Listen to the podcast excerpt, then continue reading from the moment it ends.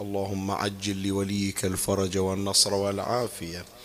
وانصره نصرا عزيزا وافتح له فتحا يسيرا وهب له من لدنك سلطانا نصيرا. رب اشرح لي صدري ويسر لي أمري واحلل عقدة من لساني يفقه قولي. يا كاشف الكرب عن وجه أخيه الحسين اكشف كربي بجاه أخيك الحسين نادي عليا مظهر العجائب تجده عونا لك في النوائب كل هم وغم سينجلي بولايتك يا علي يا علي يا علي يا أبا الغوث أغثني يا فارس الحجاز أدركني بلطفك الخفي ولا تهلكني يا مولاتي يا فاطمة بنت محمد أغيثيني يا سيدي. صلى الله عليك يا سيدي ويا مولاي يا رسول الله.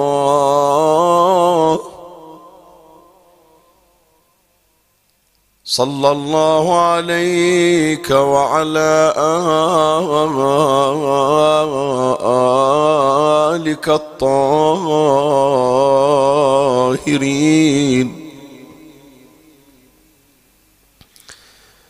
فاز من اعتصم بكم وامنا من لجأ إليكم. يا ليتنا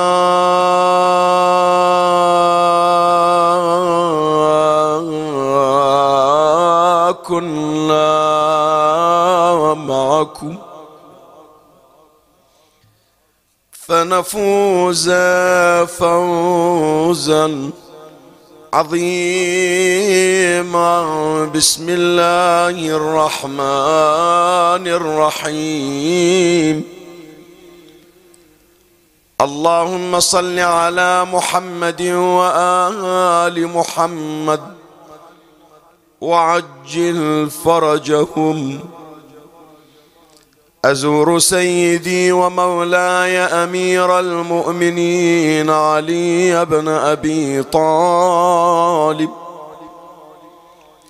وسيدتي فاطمة الزهراء عليهما السلام قربة إلى الله تعالى.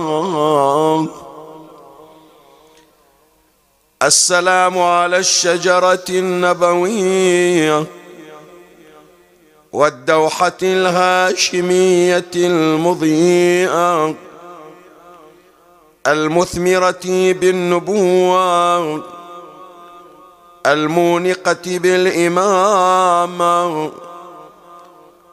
وعلى ضجيعيك آدم ونوح عليهما السلام السلام عليك وعلى أهل بيتك الطيبين الطاهرين. السلام عليك وعلى الملائكة المحدقين بك والحافين بقبرك. يا مولاي يا أمير المؤمنين. هذا يوم الأحد وهو يومك وباسمك وأنا ضيفك فيه وجارك. فاضفني يا مولاي واجرني فإنك كريم تحب الضيافة ومأمور بالإجارة. فافعل ما رغبت إليك فيه ورجوته منك بمنزلتك وآل بيتك عند الله ومنزلته عندكم وبحق ابن عمك رسول الله صلى الله عليه وآله وسلم وعليهم أجمعين. السلام عليك يا ممتحنه امتحنك الذي خلقك فوجدك لما امتحنك صابرا. أنا لك مصدق صابر على ما أتى به أبوك ووصيه صلوات الله عليهما.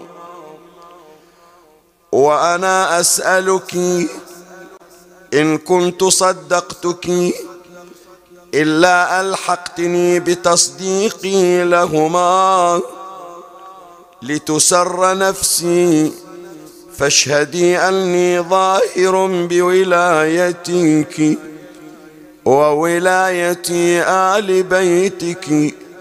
صلوات الله عليهم أجمعين. وصلى الله على سيدنا ونبينا محمد وعلى أهل بيته الطيبين الطاهرين وسلم تسليما كثيرا.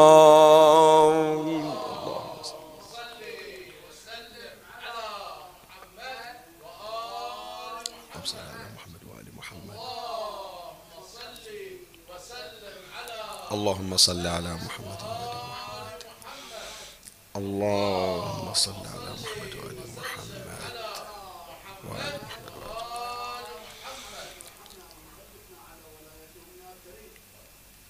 يوم غد إن شاء الله هو يوم الأحد من أيام الأسبوع وهو يوم مخصص لزيارة أمير المؤمنين علي بن أبي طالب وصديقة النساء فاطمة صلوات الله عليهما. وأود يا أحبائي جميعا أينما كنتم أن أتشرف معكم لقصد بيت علي وفاطمة والوقوف على أعتابهما ونيل سعادة ضيافة أمير المؤمنين والزهراء عليهما السلام لنا وأن نكون جميعا في جوار علي وفاطمة. اللهم أجرنا بهما اللهم ضيفنا بحقهما اللهم من علينا بحوائج مقضية وذنوب مغفورة وأمراض مشفية وهموم مكفية. اللهم انر قلوبنا وبيض وجوهنا واجعلنا مقبولين عندهما. لتسر أنفسنا بذلك ولنكون بحبهما أقرب إليك. بحرمة محمد وآله الطاهرين.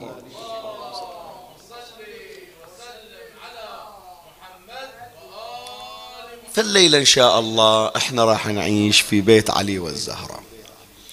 نحاول أن نستنير بأنوارهما ونحاول أن نتعرف عليهما أكثر فأكثر. لنتعرف على هذه الحياة التي جمعت بين هذين النورين. نور علي ونور فاطمة عليهما السلام. شيء يفيدنا في حياتنا شيء يغير من مجرى حياتنا شيء يزيدنا إن شاء الله نورانية وروحانية. حديثي إن شاء الله في مطالب ثلاثة. لن أخرج عن علي وفاطمة عليهما السلام. مثل ما ليلة البارحة لم نخرج عن ذكر الحبيب المصطفى صلى الله عليه وآله. وهكذا دواليك أيام الأسبوع سنقضيها في رحاب محمد وآله الطاهرين صلوات الله عليهم أجمعين. فأول مطلب سوف نتحدث عن مراسيم الزواج الإلهي منطلقا من عبارة زوج النور بالنور. يعني زواج النورين إحنا عندنا في مناسبة زواج علي بفاطمة عليهما السلام. نسميه زواج النورين. يعني نور علي ونور الزهراء. وطبعا هذه مو تسمية من عندنا وإنما هي تسمية من الله عز وجل. جبرائيل نزل على نبينا محمد صلى الله عليه وآله بعد أن كثر خطاب الزهراء عليها السلام. والنبي متوقف ينتظر الأمر من السماء حتى نزل جبرائيل يا محمد العلي الأعلى يقرئك السلام ويقول لك زوج النور بالنور. فزوج النور بالنور وبالتالي صار ذلك الزواج يسمى بزواج النورين. يعني هذا مو من ابتكاراتنا وإنما هذا تسمية إلهية.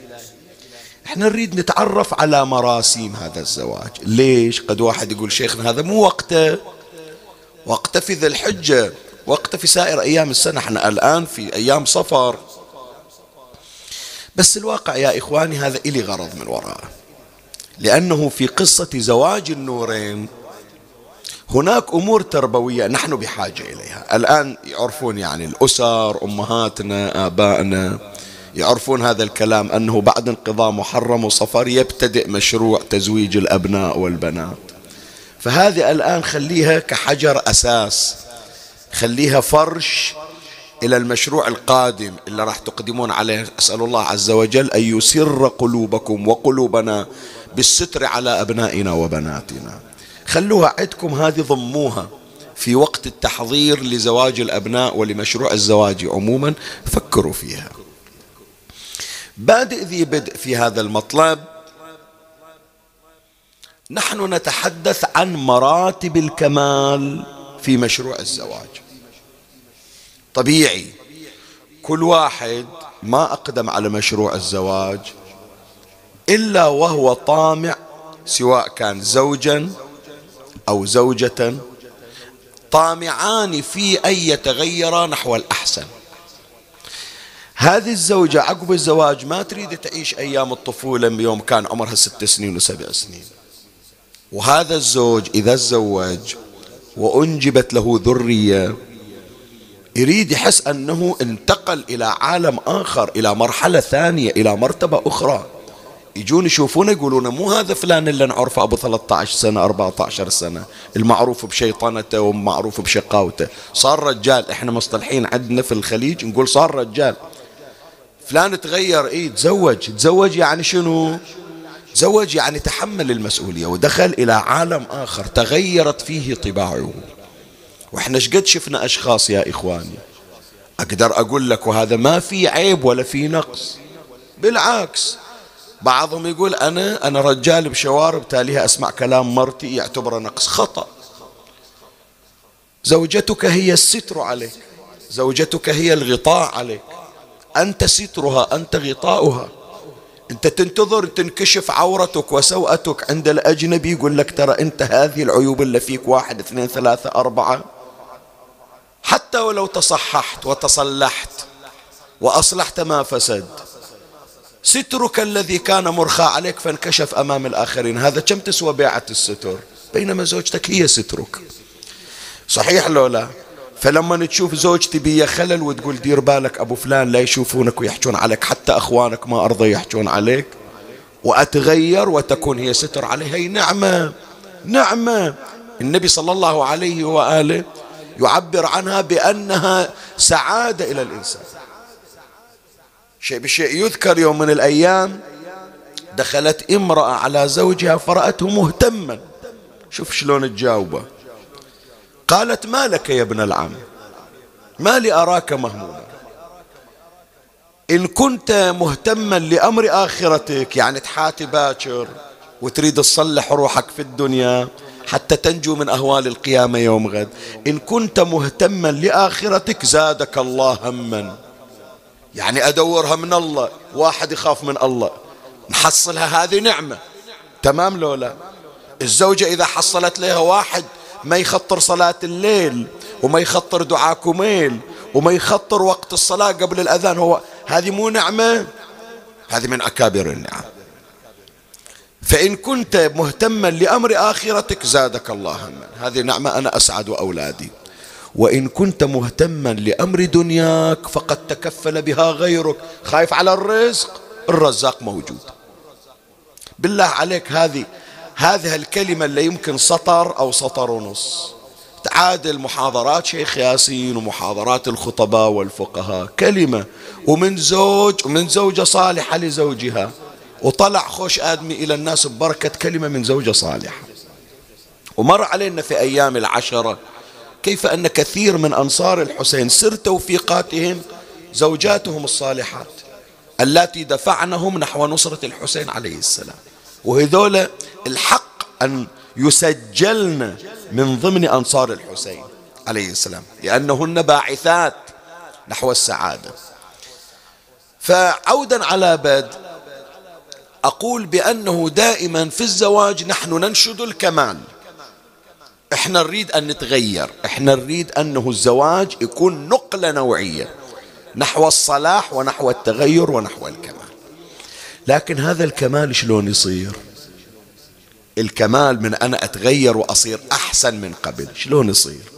هذا مو على مرتبة واحدة على مراتب وهذا ما راح إن شاء الله أتعرض إلى الآن. بس أولا لازم أطلع شيء لا يظنون أنه محسوب من مراتب الكمال. شلون؟ حط بالك. أولا أنا أفترض أن واحد جاي أو وحدة جاية لغرض مصلحة. شلون؟ إي نعم. أنت روح تزوج لك فلانة موظفة راتبها قوي حتى هي تصرف عليك. فكرة فقط في هذا الجانب. شقد أطلع فلوس من هذه اللي راح أتزوجها.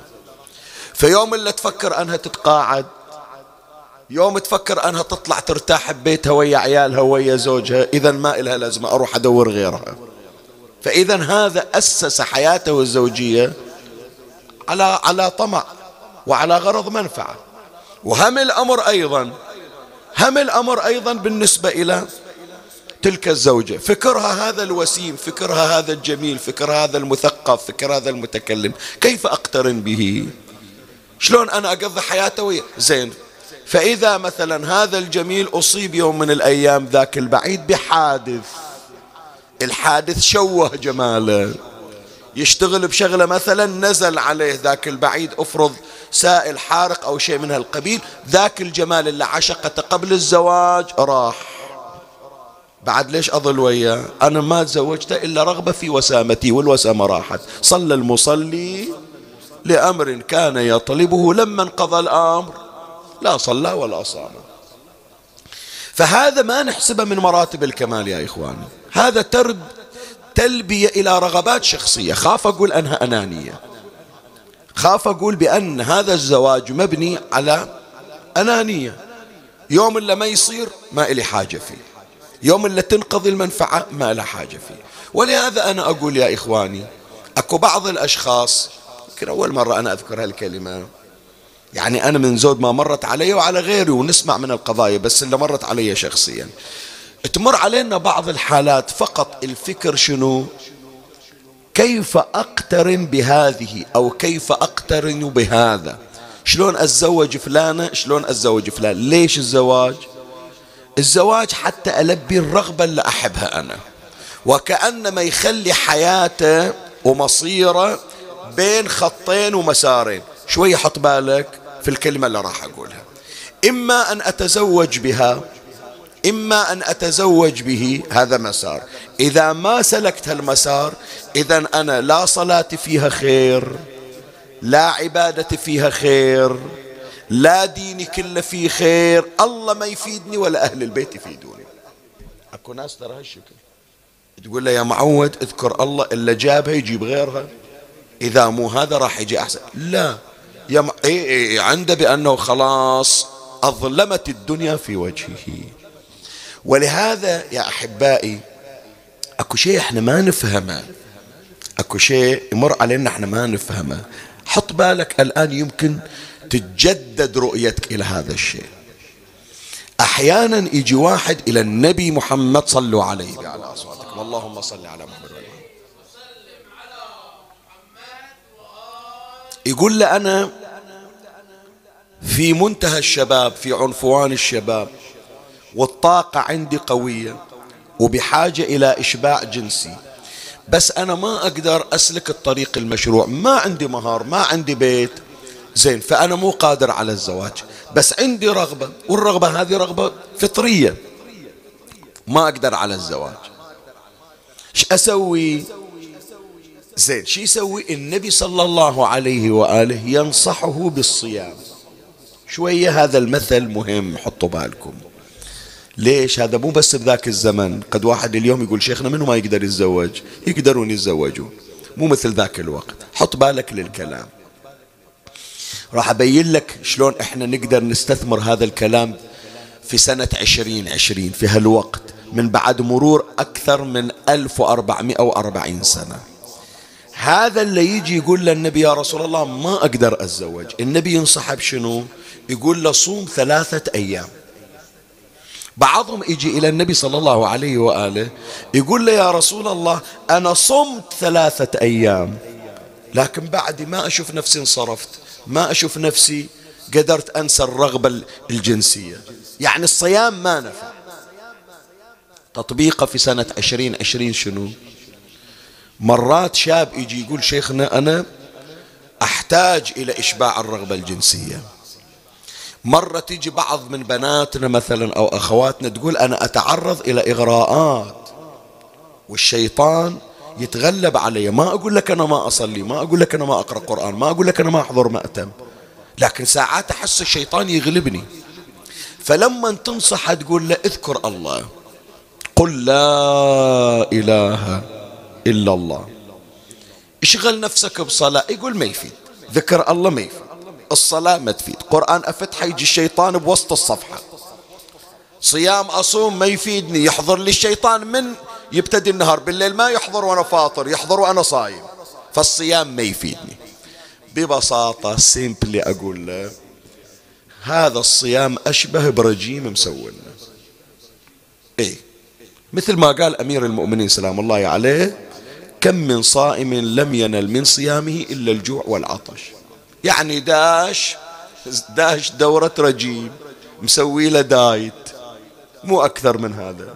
ترى يمكن حتى ال diet والرجيم يصير أزيد من الصيام أكو بعض أنواع الرجيم سأقاري عنها. أنا مثلا أيام بس ماي أنت يمكن إذا صمت هال 12 ساعة على الأقل بعدين بتاكل وبتشرب. ذاك يمكن اللي مسوي رجيم يمكن أزيد من عندك. القضية يا إخواني مو امتنعت عن الطعام والشراب. القضية أن النبي صلى الله عليه وآله يقول أريدك جرد نفسك تنقطع عن ملاذ ملذات الدنيا وتنتقل إلى حالة عشق الله عز وجل. أن تنسى الفاني وتفكر في الموجود الباقي. فكر في هذا اللي أنت عاشقنا ولا إذا ما تزوجتينا تقولين خلاص راح انتحر. غير أكو بعض الأشخاص است... مش أقول لك؟ خلاص ترسخت فيهم أفكار الأفلام والمسلسلات. يشوفون مسلسل يشوفون فيلم فلانة مات ز... مات حبيبها مات عشيقها قالت الحق وراه. يقرون مثلا في بعض الصفحات في الإنترنت مرة ما أدري هذا الحكي قبل عشرين سنة أو ثمانية عشر سنة أقل أكثر كان خبر ومنزلين الصورة. ما أدري واحد إيراني كان عايش في المهجر. في أوروبا. ماتت عشيقته ال girlfriend مالته. قال ما أريد أشوف وحدة عقبها حرام على عيوني تشوف مرة عقب عشيقتي. إيش سوى حضرته؟ راح جاب إبرة وخيط وخيط جفونه إي حاطين الصورة. مخيط هالج ليش؟ قال وفاء لها. حتى بعد عيوني حرام عليها تشوف غيرها. شايف؟ هذا مهما كان اللي تحبها وهذا اللي تحبينه سيأتي يوم سوف تفارقين شئت أم أبيت. زين. هذا اللي الآن تحديتي أهلك وعائلتك والدنيا كلها ودينك. خاف أقول أن البعض ترى عشقت إلها واحد كافر قال لها ما أتزوج بيك إلا إذا كفرتي بالله وكفرت بالله. تدري لو ما تدري أكو ناس الشكل تدري لو ما تدري. موجود ترى. قال لها أنا على دين غير هذا الدين. وأنا ما هو عنده تمسك بدينه وهو يعرف أن دينه باطل.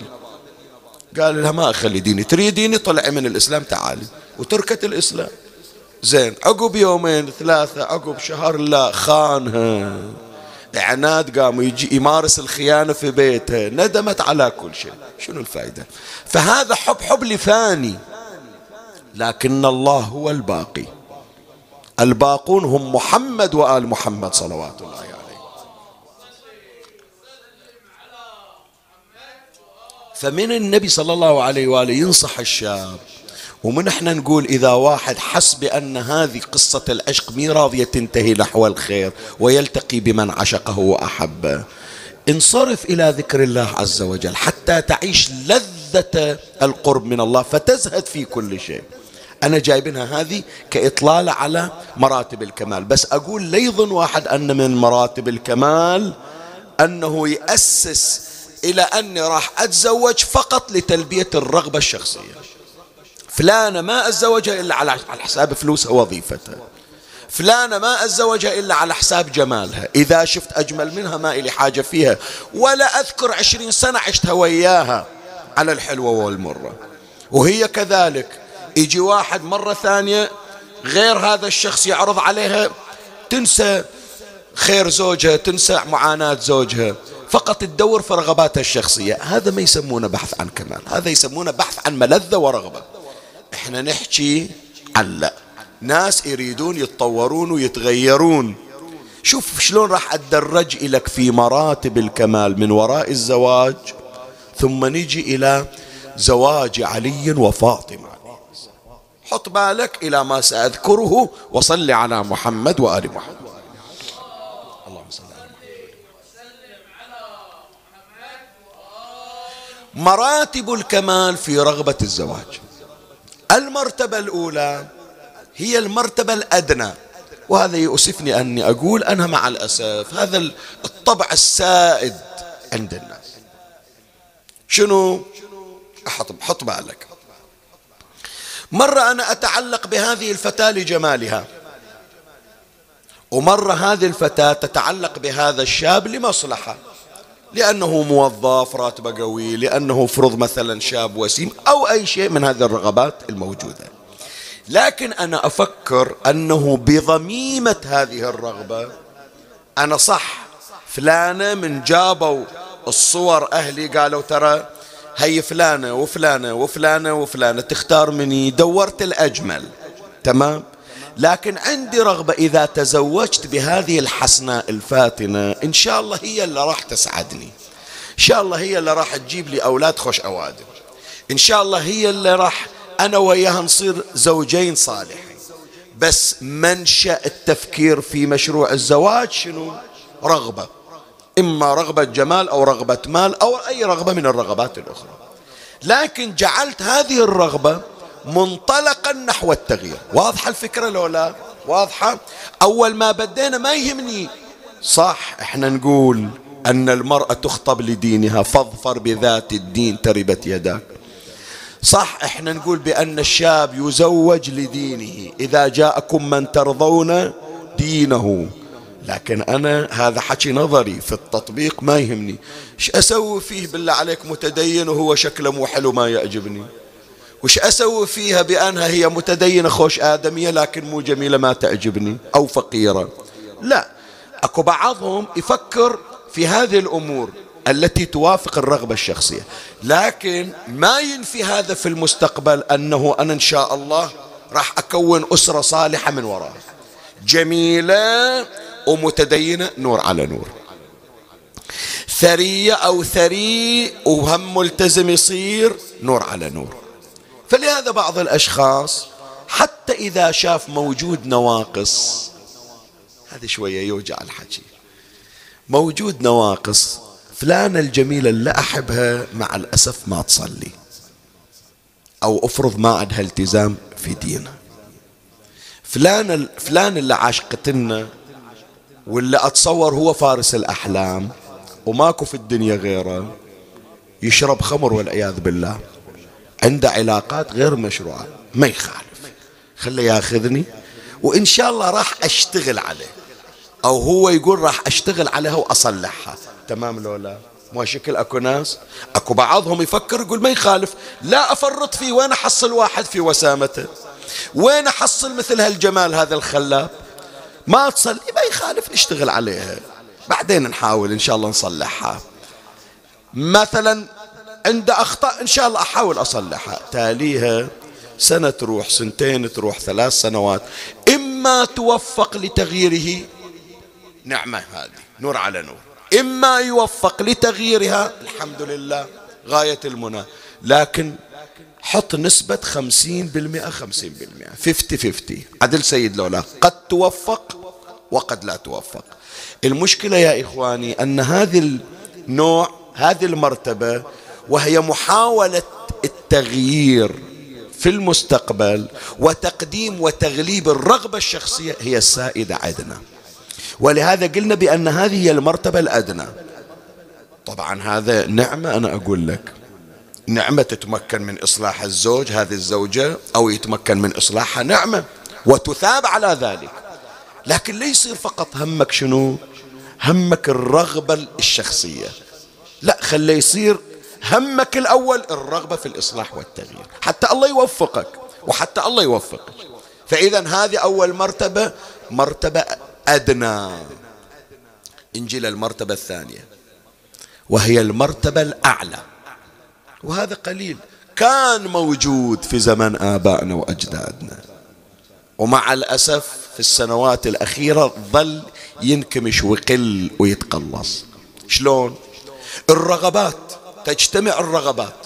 حط بالك سيدنا حط بالك. أبو حميد حط بالك. هذه الكلمة شوية بحاجة أنه نتأمل.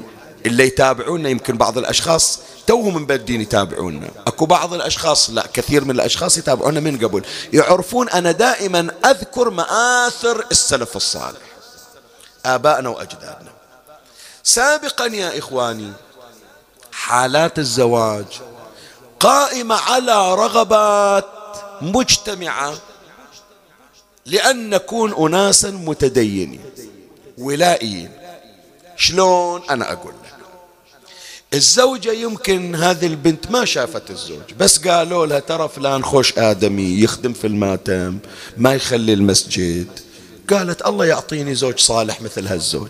تمام لولا الزوج هم نفس الشيء يقولون ترى فلانة ستورة ما حد شافها. من بيت أوادم من بيت أخيار. يسمع عن الأسرة الصالحة يقول والله أنا أتم... ما شاف البنت لكن سمع عن العائلة. قال إن شاء الله هالثمرة من تلك الشجرة فيطمع أن زوجته تحمل صلاحا من صلاح أسرتها. مو بس بين الزوج والزوجين ها سيد محمد؟ مو بس الولد والبنية الأسرة والأسرة. الأسرة من تروح تخطب إلى الولد يدورون إلى ابنية من بيت ناس أشراف. وكل ما صارت الأسرة أسرة مميزة. يقولون نتمنى أنه أحفادنا وعائلتنا تناسب هالعائلة. فلهذا من يروحون يخطبون شوف شلون وفد. أنا أذكر الله يذكرهم بالخير ويانا كل أهالي عمان من محرم إلى الآن هم يتابعون من كل الولايات من صحار من صحام من الخابورة من الخوض من مسقط من كل المحافظات أبعث لهم سلامي وأشواقي. أنا في مرة من المرات يذكرون أحبائنا. طلعنا شو تقول موكب؟ أي موكب؟ من ولاية إلى ولاية يعني أقدر أقول لك اللي حضروا في المواساة في المعادل فوق 120 نفر 150 نفر. هذا مو عاقد. لا بس جايين يتقدمون للخطبة. الزواج يستمر سبعة أيام بعض العروسات نقعد سبعة أيام. كان محرم نقرأ الله اسم, اسم الله عليهم ويدفع عنهم البلاء. ليش؟ معتزين بالأسرة معتزين بالعشيرة معتزين بالحمولة. يقول لك هذول ناس خوش أوادم أشراف إن شاء الله هم أولادنا يطلعون من السلالتين من هالأسرة ومن هالأسرة. فتجتمع رغبات رغبة أسرة الزوجة مع رغبة الزوجة ورغبة أسرة الزوج مع رغبة الزوج. وكلهم يتجمعون على شنو؟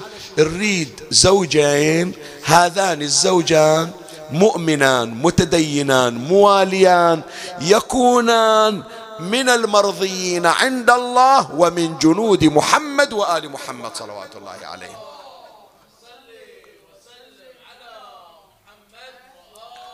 شو تقولوا الحجي هذه المرتبة أحسن من ذيك لولا؟ ذاك اللي فكر فقط في جمال البنت وقال تالي انصلحت لو ما انصلحت مو مهم. وذيك اللي فكرت فقط في فلوس الزوج وتالي قالت ينصلح لو ما ينصلح مو مهم. هذه اللي قلنا عنها أنها مرتبة أدنى. وهذول اللي يفكرون العائلة كلها تفكر. الأهل كلهم بما فيهم الزوجان يفكران في التدين والالتزام وفي السعادة المستقبلية. أيه أحسن. الثاني لو الأول؟ الثاني. فلهذا المرتبة الثانية مرتبة أعلى. ذيك مرتبة أدنى. بس هذا اللي عندنا لا. عندنا مرتبة نسميها المرتبة الأسمى. يعني فوق الأعلى. غير قلنا أدنى وأعلى والمرتبة الثالثة أسمى اللي هي رأس الهرم. تدري شنو؟ هذه المرتبة ما أنتظر متى بنتي يتقدم لها واحد. إيه ولا أنتظر متى ولدي متى يفكر في الزواج. لا. تدري أفكر بشنو؟ من يوم أنا أتزوج أقول لبيت عمي أقول لمرتي أقول لزوجتي خلنا نفكر لين جبنا أولاد. شلون ذول الأولاد يصيرون مقبولين عند أولاد علي وفاطمة؟ نفكر من الآن إذا جتنا بنت نشتغل عليها من الآن حتى مستقبلا مو إحنا اللي نختار لها لا الله يسوق لها زوجا صالحا. ولدي من الآن أطلع خوش آدمي. ولدي أتعب عليه من الآن وعمره ثلاث سنين أربع سنين ما يصدر من عنده ذنب. لأنه أنا مهما بحثت فإني لقلة عقلي ولقلة إيماني الله لو يوفقني لو ما يوفقني. لكن هذا الولد إذا كان ولد صالح يسوق له الله الخير ومن الخير أن يرزقه زوجة صالح. فلهذا إحنا عندنا يا جماعة تارة وهو الأغلب زواج دنيوي. وتارة يصير لا زواج إلهي. من وين جاء هالرجال المؤمن؟ من عند الله. من وين حصل هالمرأة الصالحة؟ من عند الله. ويطلعون الأولاد أولاد أخيار.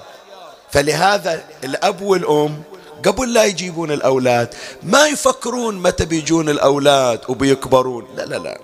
يفكرون أنه إذا تزوجوا أولادهم وأنشأوا أسرة وإجتهم ذرية يريدون هذه الذرية يوم القيامة يكونون لهم شفعاء في الآخرة.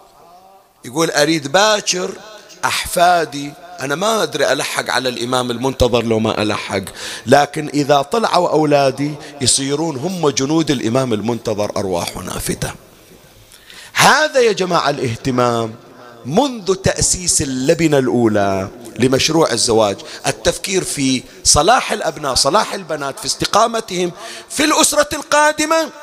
هذا هو المرتبة الأسمى. يصير الزواج زواج نوراني. فلهذا الله عز وجل يقول زوج النور بالنور. هي عبارة زوج النور بالنور. حط بالك شوية فيها. يمكن أول مرة تسمع هالكلام. هل هذا الكلام كلام خاص أم كلام عام؟ زوج النور بالنور. هل هو خاص بعلي وفاطمة؟ لو هو لا عام إلى الكل. شو تقول سيد؟ عام؟ زين. خاص وعام. شلون خاص وعام؟ يعني نور علي بنور فاطمة. ونور علي ما يتكرر. البقية من أهل البيت أنوار. ونور فاطمة لا يتكرر.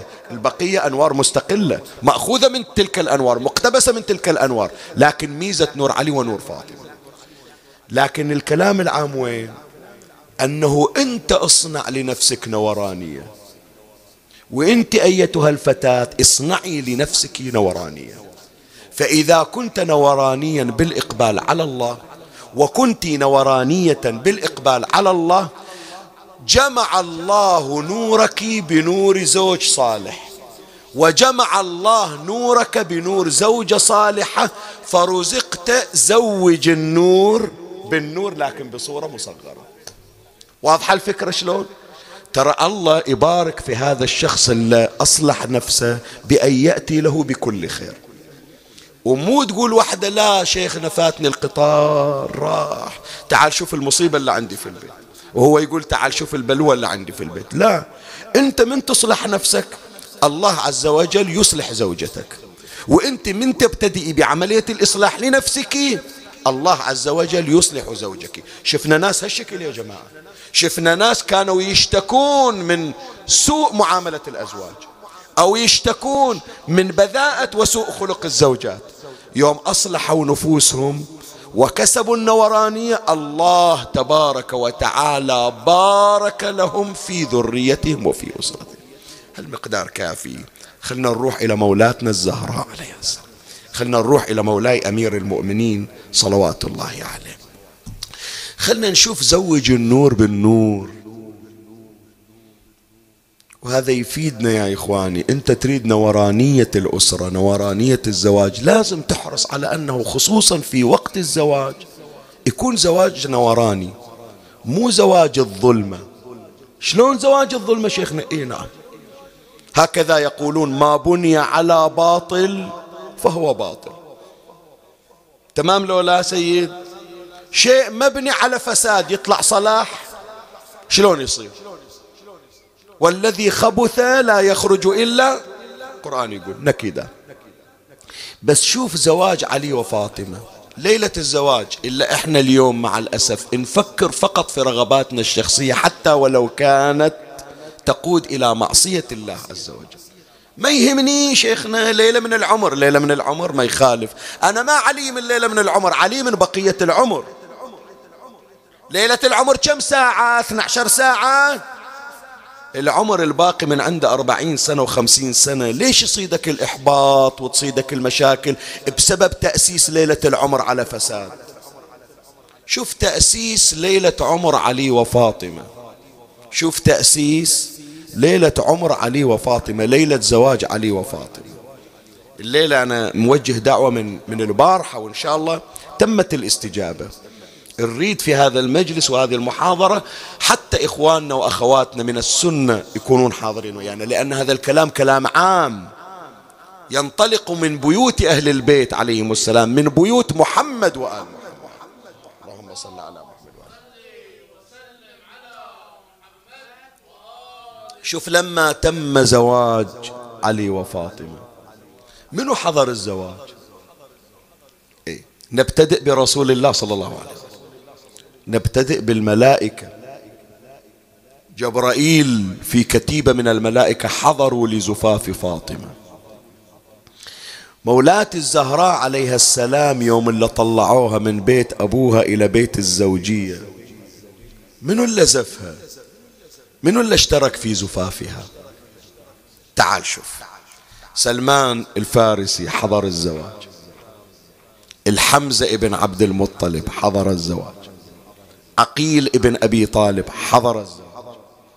عمار وأبو ذر حضر الزواج. رسول الله صلى الله عليه وآله حاضر الزواج. تدري شلون كانوا؟ تدري شلون كانوا؟ كل واحد قد شهر سيفه يعني شكلوا حماية على هودج فاطمة الزهراء. سلمان من فرحته مولاة الزهراء على بغلتها. يتمايل يمنة ويسرى. شيبة بعضهم يقول عمره 300 سنة. شيبة بيضاء يتمايل أمام بغلة السيدة الزهراء. بعضهم ما ارتاح من الحركة. إجوا إلى النبي قال له يا رسول الله؟ شوف سلمان شو يسوي؟ شيبة. هو قال من مثلي وأنا أقود بغلة سيدتي فاطمة. فدوة إلك يم الحسن.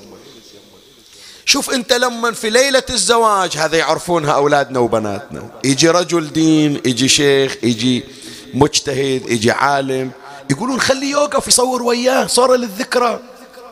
ترى هالزواج حضروه العلماء حضروه المتدينين. من يجي يصور يقولون شيخ بارك إليه ادعي له الله يستر عليه والله يرزق تمام لولا فكيف إذا كان قد حضر في ذلك الزواج سيد الكائنات محمد صلى الله عليه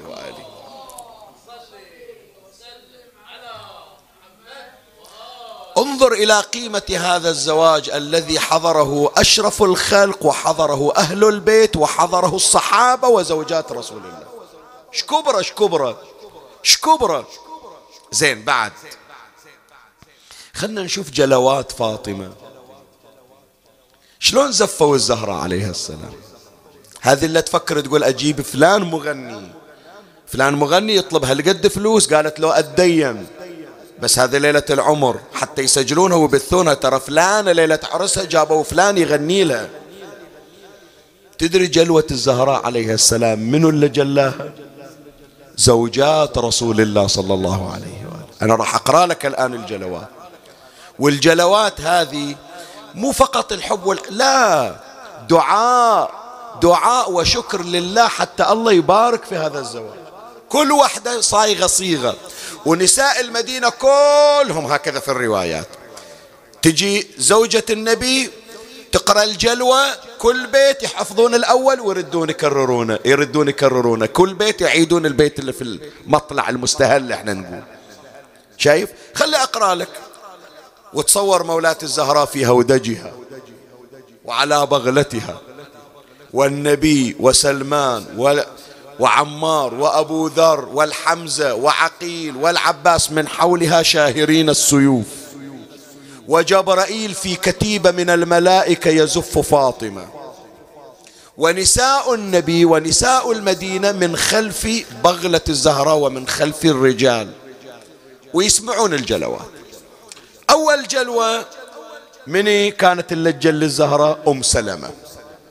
حبيبة رسول الله صلى الله عليه وآله حبيبة الزهراء اللي قامت بخدمة فاطمة. وخدمة أولاد فاطمة اللي يسمونها أولاد فاطمة يا أماه أم سلمة. شوف جلوتها. توقف وتحكي وياه ذراتها زوجات النبي ويا نساء المدينة. وتصيح سرن بعون الله جاراتي. واحمدنه واشكرنه في كل حالاتي. واذكرن ما أنعم رب العلا من كشف مكروه وآفات أن, قد هدانا بعد كفر وقد. أنعشنا رب السماوات وسرن مع خير نساء الورى. تفدى بعمات وخالات. يا بنت من فضله ذو العلا بالوحي منه والرسالات. صلوا على محمد وآله قبل لا أكمل الجلوات سيد قبل لا أكمل الجلوات أبو علي خلي أوجه رسالة إلى كل بيت الآن يستمع هالمحاضرة وكل واحد فيما بعد يستمع هالمجلس الشريف خصوصا أمهاتي خواتي أريد كرامة إلى الزهراء كرامة إلى أم الأئمة ورا كل جلوة البيت عندكم كله يضج بالصلوات على محمد وآل محمد.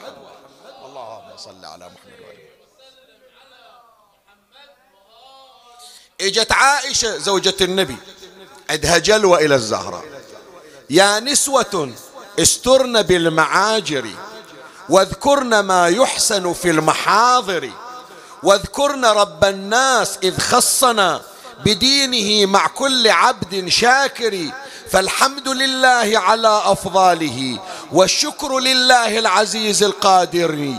سرن بها فالله أعلى ذكرها وخصها منه بطهر طاهر. اللهم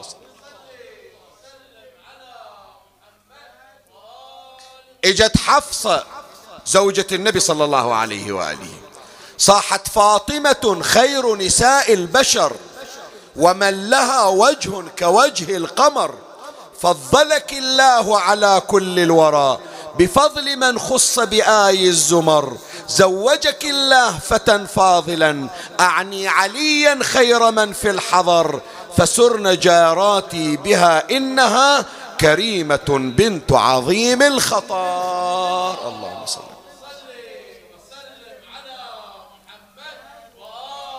إجت صحابية اسمها معاذة ولدها سعد ابن معاذ يحب النبي. اللي مشوا النبي خلف جنازته اللي نزل النبي جنازته. قالت هم أنا أريد أشتكي أشترك وياكم. فاطمة مو بس ليكم إحنا بعد نتمنى خدمتها. إجت أم سعد قالت أقول قولا فيه ما فيه وأذكر الخير وأبديه. محمد خير بني آدم ما فيه من كبر ولا تيه. بفضله عرفنا رشدنا فالله بالخير يجازيه. ونحن مع بنت نبي الهدى ذي شرف قد مكنت فيه في ذروة شامخة أصلها فما أرى شيئا يدانيه. اللهم صل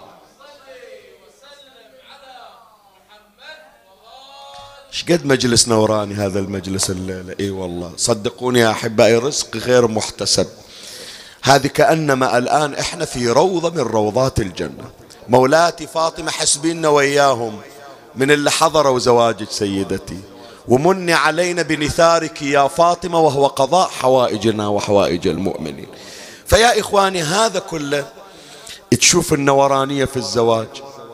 وجيء بعلي وفاطمة وأغلق الباب عليهما ومعهما رسول الله صلى الله عليه وآله. والنبي معوذ الزوجين السعيدين. جاب طاسة بها ماي. أخذ النبي تلك الآنية شرب منها. تمضمض ثم أرجع الماء. بركة. ريق النبي صلى الله عليه وآله. أمر عليا أن يشرب. أمر فاطمة بأن تشرب. صب الماء على رأس علي. صب الماء على صدر فاطمة. رفع النبي يديه. اللهم بارك فيهما وعليهما. وادفع عنهما شيء شر كل شيطان مريد. مرحبا بنجمين يلتقيان وبحرين لا يبغيان. يخرج منهما اللؤلؤ والمرجان. شوف البركة شلون حولت. خلوا زواجنا يصير مبارك ميمون. زواج أنوار يا إخواني قبل لا يكون زواج أجساد. حتى يخرج تخرج سلالة طاهرة على خطى تلك السلالة الطاهرة.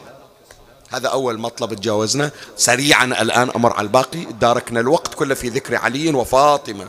زين تم الزواج الميمون والتقى الزوجان السعيدان والليلة اللي يسمونها اليوم في المصطلحات ليلة العمر. خلنا نشوف ليلة العمر عند علي وفاطمة شلون يقضونها. إحنا ليلة العمر عندنا تعال شوف شلون الزينة تعال شوف شنو الأكل اللي ياكلون تعال شوف شلون بأي صورة وين نصور؟ يمكن يقضون ليلة العمر من استوديو لاستوديو ليش قالوا إيه حتى إذا سألوا عن ذيك الليلة؟ إيش تتذكرون من عندها؟ والله مسوين ألبوم. جايبين فلانة تصور رايحين لاستوديو حركة منا حركة منا حركة منا. تمام لو لا؟ شوف ليلة العمر عند فاطمة. سدوا الباب عليها ويا زوجها. وأول مرة علي يسمع صوت فاطمة بعد العقد من شريكة حياته كانها قالت له حالات بيتك أبو حسين؟ كانها قالت له إن شاء الله أكون لك زوج. لا. شوف إيش قالت فاطمة لعلي. قالت يا ابن العم إني ذكرت أول ساعة لي في بيتك أول ساعة لي في قبري. واعلم يا ابن عمي إن الدنيا ساعة فلنجعلها طاعة. هذا الحكي اللي أقول لك إياه. زين تونسنا الليلة. تالي شلون؟ إذا كبرنا شلون؟ إذا إجينا في المحشر يوم تراها تذهل كل مرضعة عما أرضعت. تتذكرني ذيك الساعة يا زوج الآن مو قادر تفكر في غيري. بس أنا أحتاجك في القيامة أكثر مما أحتاجك في فرشة العرس. أنا أحتاجك في أهوال المحشر أول أكثر مما أحتاجك في الاستوديو اللي يصورنا. أنا أحتاجك هناك تدخل لي الجنة أكثر مما أحتاجك إيدك بإيدني وتقعدني على السرير. أحتاج هناك النجاة من النار. أحتاجك باكر تدخلني الجنة وأحصل الفوز فمن زحزح عن النار وأدخل الجنة فقد فاز. أريدك تفوز تنجحني هناك مو تنجحني هنا. ففاطمة هي الشفيعة وعلي هو الشفيع. تقول خلنا نشتغل على بقية العمر مو بس على ليلة العمر. يا ابن العم الدنيا ساعة فلنجعلها طاعة. واشتغل علي وفاطمة طيلة الليل بالصلاة إلى الله عز وجل. يوم الثاني يجي رسول الله صلى الله عليه وآله. يقعد ويا أمير المؤمنين. يا علي كيف وجدت أهلك؟ شلونها بنتي فاطمة البارحة؟ شلونها الزهرة وياك؟ ترى مربنها لهاليوم هذا. كيف وجدت أهلك؟ علي عليه السلام يحمر وجهه خجلا. شوف اللي يعرفون مقام الزوجة شلون. مو يستخف بيها. مو من زود ما هي رخيصة يقعد ويا ربعة في القهاوي وعلى السيف يسولف عن مرته ليلة العرس إيش سوت له. المفروض يصون ستر الأخريات الأجنبيات. أنت ممنوع أن تهتك ستر أجنبية. شلون أول ما تهتك ستر تهتك ستر زوجك؟ تهتك ستر, تهتك ستر زوجتك. وشلون أنت إلا مأمنك بيت وعرض أول ما تحكين على زوجك؟ ما تدرين عن الأجانب تبدين بالزوج. هذا علي وهو علي. يعلم من هي فاطمة وهي فاطمة. يحمر وجهه خجلا. النبي يقول له لا يا علي خبرني. خبرني. فيقول علي لرسول الله صلى الله عليه وآله يا رسول الله وجدتها خير معين لي على الآخرة. الله أكبر الله أكبر. علي يحتاج إلى واحد يعاونه وهو أمير المؤمنين وإمام المتقين. أنا اللي بحاجة إلى معاونة. أنا بحاجة إلى من يأخذ بيدي. أنا ما أحسن أن أصلي لربي ركعتين. أنا إذا قال لي شيخ ياسين أوقف صلي ركعتين مو الظهر والعصر ركعتين. حضر قلبك ما أقدر. علي يحتاج إلى واحد معين؟ بس هذه من الأسرار حتى تعرفون خلوها عندكم عبارة خلوها عندكم عبارة. من أراد حضور القلب في الصلاة والعبادة فليستعن بفاطمة الزهرة. إي نعم هذا علي يقول. خير معين لي على الآخرة. جرب جرب قبل لا تقول الله أكبر وتدخل في الصلاة. قول يا مولاتي يا فاطمة أغيثيني حضري وياي. رزقيني صيري سبب لحضور القلب عندي في الصلاة وفي غيرها. شوف تعينك أم الحسن لو ما تعينك النبي يقول لسلمان يا سلمان إن حب فاطمة ينفع في مئة من المواطن. أيسر تلك المواطن القيامة؟ شلون ما تعينك الزهرة في حضور القلب؟ هذا علي يشير إلى هذا المعنى. فإذا المطلب الثاني عبادة النورين. خلاص نختم. نختم بعد. المطلب الثالث عشق النورين. هذا يمكن. بقد ما يفرح يبكي ويمرد القلب يا سيد. كيف عشق علي لفاطمة؟ وكيف عشق فاطمة لعلي؟ خلنا نبدي إلى عشق الزوجة للزوج. غير يقولون ladies first غير يقولون أول ما يبدون احتراما للمرأة. خلنا نمشي على هالمنهج نشوف نبدي بفاطمة عليه السلام. كيف عشقها وكيف لحبها لزوجها؟ الكلمة اللي توجع القلب ليلة الوفاة نسمعها. شو تقول لزوجها يا ابن العم ما عهدتني كاذبة ولا خائلة ولا خالفتك بشيء منذ أن عاشرتني. هي حاشاها الكذب حاشاها الخيانة. مو تتصور الكذب اللي في بالك ولا تتصور معاذ الله الخيانة اللي ببالك.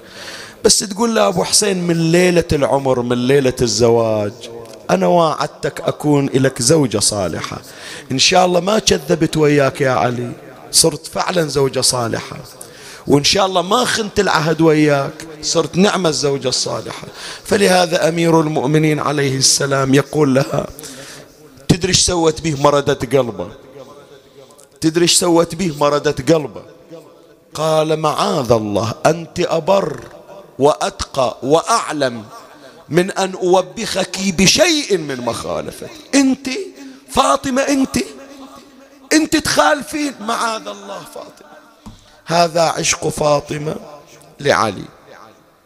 تعال شوف عشق علي إلى فاطمة. تعال شوف عشق الزوج للزوجة. تعال شوف الزهرة إيش سوت بعلي. يا نساء يا زوجات يا صالحات يا أمهاتي يا أخواتي يا بناتي. يمكن مرت عليكم هالرواية لو ما مرت إذا مرت تذكروها وإذا ما مرت اسمعوها. عقب ما فارقت فاطمة الحياة إلى أن استشهد أمير المؤمنين. كم سنة؟ ثلاثين سنة. من سنة 11 هجرية إلى سنة 41 هجرية. كم سنة؟ ثلاثين سنة. في الروايات ترى ما رؤي علي متبسما بعد فاطمة. مو يضحك. علي نسى الضحك عقب الزهرة. تبسم ما تبسم. كل على حزن كل حزن على فراق فاطمة. علي هو الصبور علي هو المتجلد. لكن يوم اجى عمار إلى أمير المؤمنين عقب عشرة أيام يعني خلصت الفاتحة. تبين فاتحة الزهرة ما خلصت. يقول له سيدي تأمروننا بالصبر وعند المصيبة تجزعون. إذا أنت الطود هذه حالتك إحنا شو نقول؟ شوف شو يقول له. يقول له يا عمار إن الصبر جميل ولكن غير القرآن يقول فصبر جميل والله المستعان. مو تمام؟ يقول صح. الصبر جميل. لكن فاطمة مستثنى بإلا ولكن الصبر على فاطمة ليس بجميل. اصبر على كل شيء. لكن إذا راحت الزهرة إيش تصبر عليه بعد؟ وهذه الكلمة حطوها في بالكم. علي يقولها موجودة حتى في نهج البلاغة. من إجن أمير المؤمنين بعدما دفن الزهراء عند قبر النبي. تدري شو يقول للنبي وهو في القبر؟ يقول له قل يا رسول الله عن صفيتك صبري. يقول انت انت سيد الكائنات اشرف الخلق اشرف الخلق. يوم فارقت الحياة وراسك بحجري أنا متصبر. ليش متصبر؟ اتصبر لأن فاطمة موجودة. أقول صح النبي راح لكن إذا أشتاق إلى رؤية النبي أشوف وجه فاطمة. بس اليوم يوم راحت فاطمة أتصبر بإيمان الآن فقدت الصبر لأن اليوم انت مت يا رسول الله يوم ماتت فاطمة. قل يا رسول الله عن صفيتك صبري وعفى عن سيدة النساء تجلدي. يقول لعمار يا عمار كانت إذا مشت حكت كريم قوامه.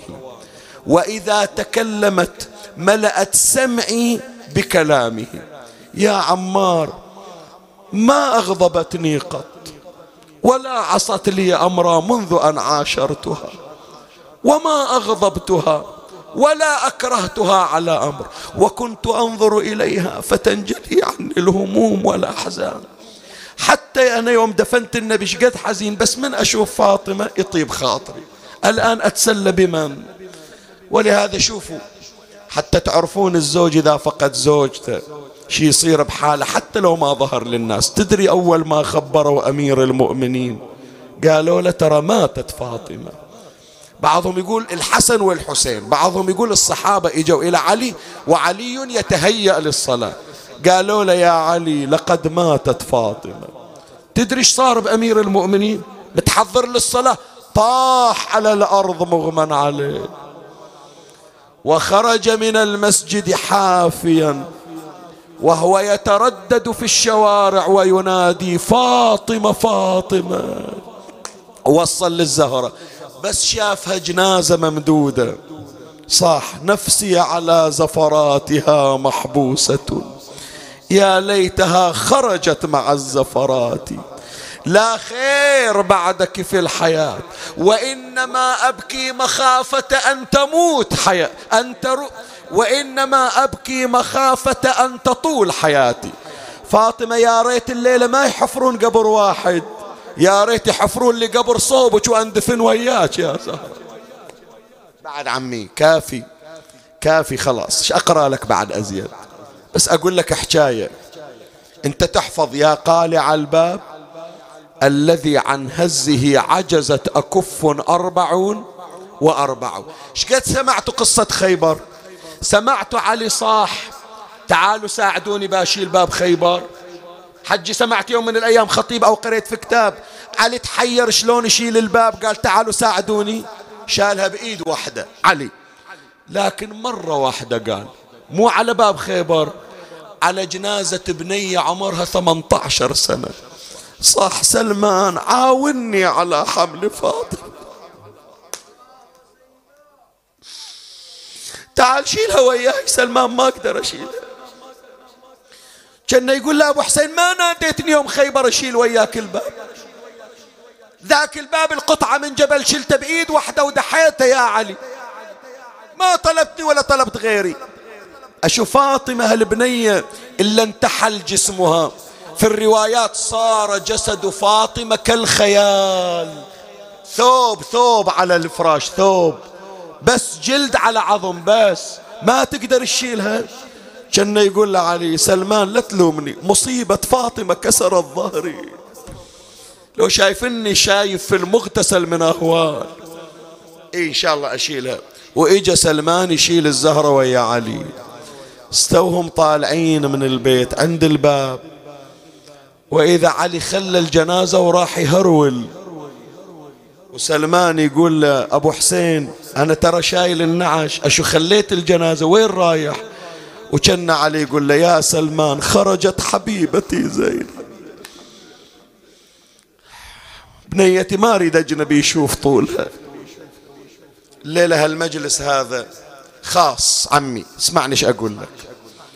إلى كل ولد بار بأمه. إلى كل بنت حنونة على أمها. إلى كل دمعة إلى الآن وصل عمر الولد خمسين سنة وستين سنة وبعد يبكي مثل الطفل إذا تذكر أمه. إلى كل بنت حنونة إلى الآن تحن على أمها. وإلى كل ولد أمه موجودة وإلى كل بنت أمها موجودة. أريد الليلة يتذكرون دمعة زينب على أمها. الليلة تبوس راس أمك الليلة تطلب رضا أمك الليلة تحنين على أمك تتذكرين ونت زينب. إجا لها زينب شم طلع عنك؟ صاحت يمه فزيت أنا فزيت من نومي وجيتك على فراشك يا زهرة ما لقيت.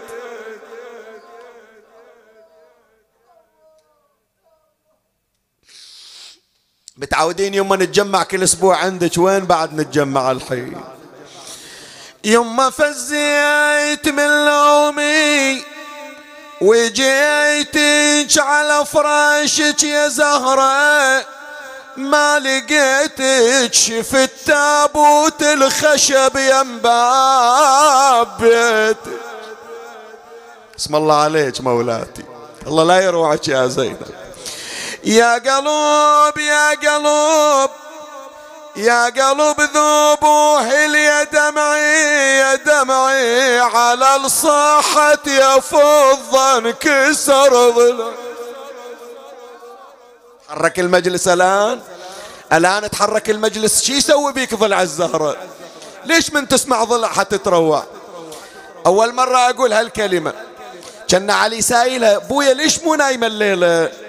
صاح الطلب واحد بعد ما اريد الكلام. آمري زينب تدللي طلب واحد بعد ما اريد الكبار زيد الكلام. بويا رجع للحنونة وأنا نام يا علي. خلا ترجع للبيت. شوف تغمض عيني بحضنها لولا. طلب واحد بعد ما زيد الكلام. بويا رجع للحنون وأنا نام. علي علي أنا طفلة وبيتي من امي ظلام. يا أبوي شلون اقعد بحجرة خالية يا علي؟ بس اريد ابكي عليها. إن شاء الله ما يخالف. هذه الكلمة اللي أقول لك راح أقراها. كان أمير المؤمنين عشر على أصحابه. شوية تباعدوا. خلوا زينب تقعد يمنع عش أمها قبل لا تمشي عنها. اي إجت عاد. وشالت أريد أبكي على الرب. أريد أبكي على الربة وشالت بعيني ما بقى دمعة وشالت وشالت. عليكم فاطمة. كل المجلس وين ما قعد؟ كلكم صيحوا وشالت. وشالت وين أمي مشت عني وشالت وشالت بس بيوتها ظلت خلي. حنونة فاطمة حنونة. كانها تقولها لها زينب من داخل النعش. زينب لا تحاتين أنا رايحة. بس يوم اللي تصيرين بشدة بس صيحي يمه. راح تشوفيني حاضرة. ما أخليك يا زينب. ما شافت شدة عدها علي؟ ما شافت شدة عدها الحسن؟ ما شافت شدة عدها الحسين؟ لكن شافت الشدة يوم اللي راحوا. ليلة 11 صاحت يم حسن وحسين قومي مسرعة خلى روح وياك صوب مشرعا نزور ابو فاضل جفوفه مق. أنا صوبك يا زينب مو بعيدة لا تناديني أنا حاضرة. أنا صوبك يا زينب مو بعيدة شفت حسين من حزه إذا لطمت الخد فاطم عنده وأجريت دمع العين في الوجه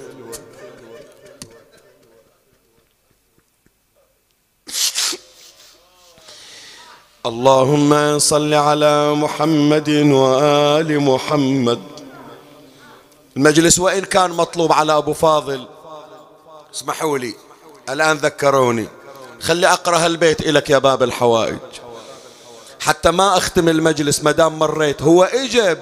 من غير قصد إجا أبو فاضل بس أقرأ البيت ليش يا زينب وحدك طالعة؟ شجابك بهالليل صوب المشرعة؟ من يردك والجفوف مقطعة؟ عتابلك لو جيتي تشوفيني. يل كنت ما تقبلي مسن الهوى.